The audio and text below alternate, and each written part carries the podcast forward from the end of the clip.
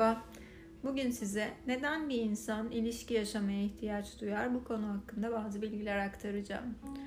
Öncelikle insan doğuşuyla birlikte dünyaya bedenlenerek gelmiş sonsuz bir ruh varlığı olarak bazı ihtiyaçlar, bazı içsel dürtülerle dünyaya geliyor. Dünya hayatını tecrübe ederken içinde hep bir eksiklik, hep bir o ayrılıp geldiği, kopup geldiği birlik makamının yani bir olmanın Rahman ve Rahim olan içsel ruh parçasının, ruhunun ihtiyaç duyduğu özde bir olmak, birlik olmak, o bütünün parçası olmak hissinden ayrıldığı için daha doğduğu andan itibaren sürekli o eksikliği hissederek bir arayışla yani arzuyla, alma arzusuyla dünyaya geliyor.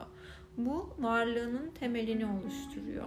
Eğer bu arzu, bu içsel ayrılma hissi, bu arayış hissi özünde içinde olmasaydı dünyaya gelişinde hiçbir şey için istek duymayan, hiçbir şey için heyecan duymayan, bir şeyin varlığıyla yokluğu arasında en ufak bir fark ya da heyecan hissetmeyen bir yaşam formu olarak sürdürürdü hayatını. O yüzden içsel hissettiği bu eksikliği gidermek için hayat boyu sorgusu ve arayışı devam ediyor.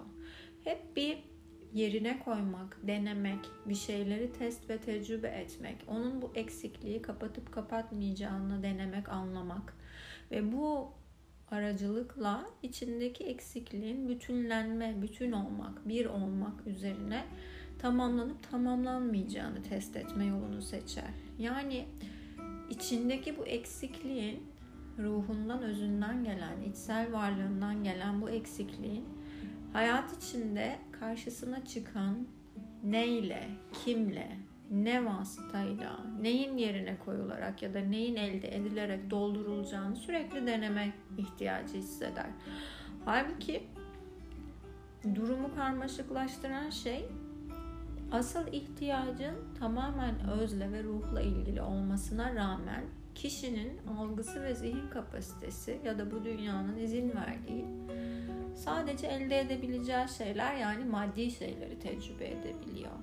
O yüzden de bu içsel eksikliği hiçbir zaman bitmiyor. Çünkü neden bitmiyor? Hiçbir zaman içine ve özüne dönme gereği duymuyor. Hep dışarıya bakan bir göz olarak, hep dışarıyı algılamak zorunda olan bir form olarak sürekli insanlardan medet umuyor, eşyalardan medet umuyor, paradan medet umuyor, kariyerden medet umuyor. Yani sürekli hayatına bir şeyler katarak, hayatına bir şeyler dahil ederek o içindeki çok ruhani, çok hmm, ilahi olan parçanın ikinci parçasını ya da tamamlayıcı parçasını bulmaya çalışıyor.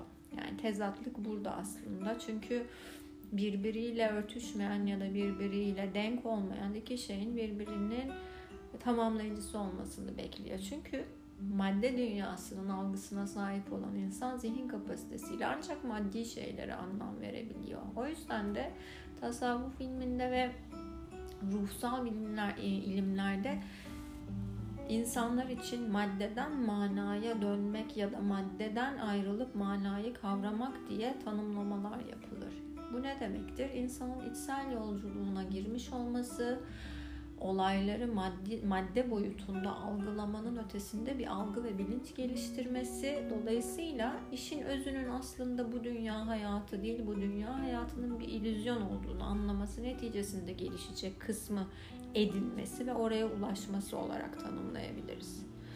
Bundan dolayı da kişinin ilişkiye ihtiyaç duyması sanki ben yarımım, benim bir eşim var, ben bu eşimi bulursam ya da gerçekten beni çok sevecek birini bulursam içimdeki o sevgi açlığını ya da mutluluk ihtiyacımı ikinci kişinin varlığıyla tamamlayabilirim gibi hissediyor.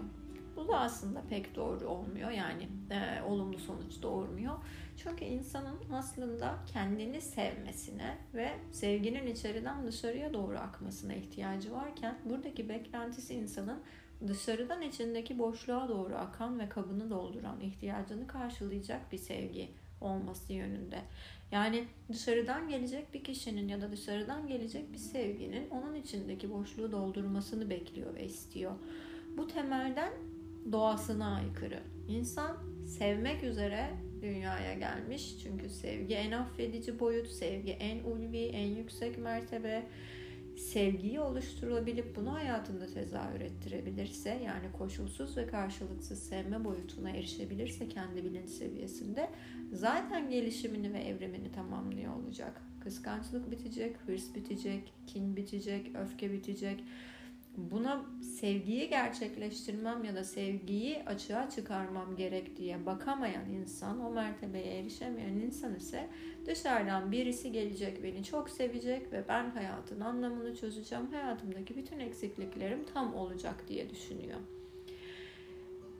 Eğer bir insan kendini sevmezse karşısına çıkan insanların hiçbiri de onun ihtiyacını karşılayacak kadar onu sevemiyor. Çünkü sizde bir tanım yoksa, bir tanım sizin bekle, beklediğiniz oranda ve şekilde e, o tanımlara uygun girdilerle yapılmamışsa, yani sevginin anlamı, sevilmeyi beklediğiniz şekilde size tanımlanmamışsa o zaman karşınıza çıkan sevginin de gerçek sevgi mi, yanıltıcı sevgi mi, yanlış sevgi mi ya da duygusal şiddet içerip içermiyor mu bunu algılamanız çok zorlaşır.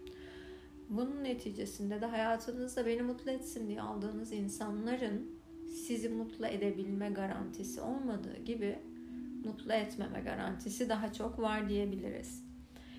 Bu yüzden de sevginin dışarıdan beklendiği durumlarda İnsanın önce kendisini sevip sevmediğine ilk olarak bakmak doğru olacaktır.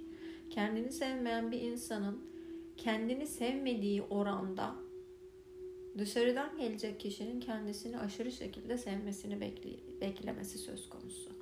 Bu yüzden de dışarıdaki insana beklentiyle yaklaşacağı için ona sahip olmak ister. Onu e, ikna etmek ister. Kendisini sevmek üzere hayatında durmasına ihtiyaç duyar. Hayatında durması için tavizler vermeye başlar. Hayatında kal, kalışını uzatmak için gereğinden fazla sınırlarını esnetir, kurallarını iptal eder. Yani kişi varlığından vazgeçmeye başlar sevgiye duyduğu ihtiyaç oranında. Bu da kişinin kendinden vazgeçmesi, kendine saygısından vazgeçmesi, kendini sevmesinden vazgeçmesi ve başkasının hayatındaki mevcudiyetine bağımlılık derecesinde ihtiyaç duymasını doğurur. O yüzden de bağımlı ilişkiler gündeme gelir ve bağımlı ilişkilerin karşılığı olarak hayatınıza girecek insanlar da sizin bu yönlerinizi kullanacak ve size ihtiyacınız olan sevgiyi vermek yerine sizden sizdeki sevgiyi de alıp götürecek şekilde olacaktır. Çünkü siz neye bağımlıysanız onun için aşırı verici olursunuz. Onu kaybetmemek için her şeyi yaparsınız. Yeter ki benim olsun dersiniz ve gereğinden fazla esnersiniz. Gereğinden fazla değişirsiniz, dönüşürsünüz. Yeter ki benden uzaklaşmasın diye her türlü kuralınızı çiğnersiniz. Hatta kural koymazsınız. Ve bu oranda da değerinizi düşürürsünüz. Bir süre sonra değersizleşirsiniz. Hem kendi içinizde değersizleşirsiniz, kendinizi değersiz hissedersiniz. Çünkü ne yaparsam yapayım beni sevmiyorlar diyor derken bulursunuz kendinizi. Ne yaparsam yapayım hayatımda beni gerçekten sevecek birini bulamıyorum derken bulursunuz kendinizi. Ama buradaki sorun yanlış insan seçmekte, insanların hepsinin kötü olmasında değil, temelde sizin kendinizi kendi içinizde sevmemenizde ve sevgi tanımınızın zaten eksik ve yanlış yapılmış olmasında. Bir insan sevginin tanımını bilmiyorsa sevgi karşısına çıktığında da onu görüp algılayamaz. O yüzden bu beni sever ya da bu kişi beni sevsin diye seçtiğiniz kişi de sevgi kriterlerine göre seçmemişsinizdir. Eksiklik ve zayıflık kriterlerinize göre o kişiyi aday olarak seçmişsinizdir. Bundan dolayı da o kişi sizin eksiklerinizin karşılığı olarak hayatınıza girerse de sizde hep o eksik olan zayıf yanlarınızdan en çok yaralayacak kişi olarak var olur hayatınızda.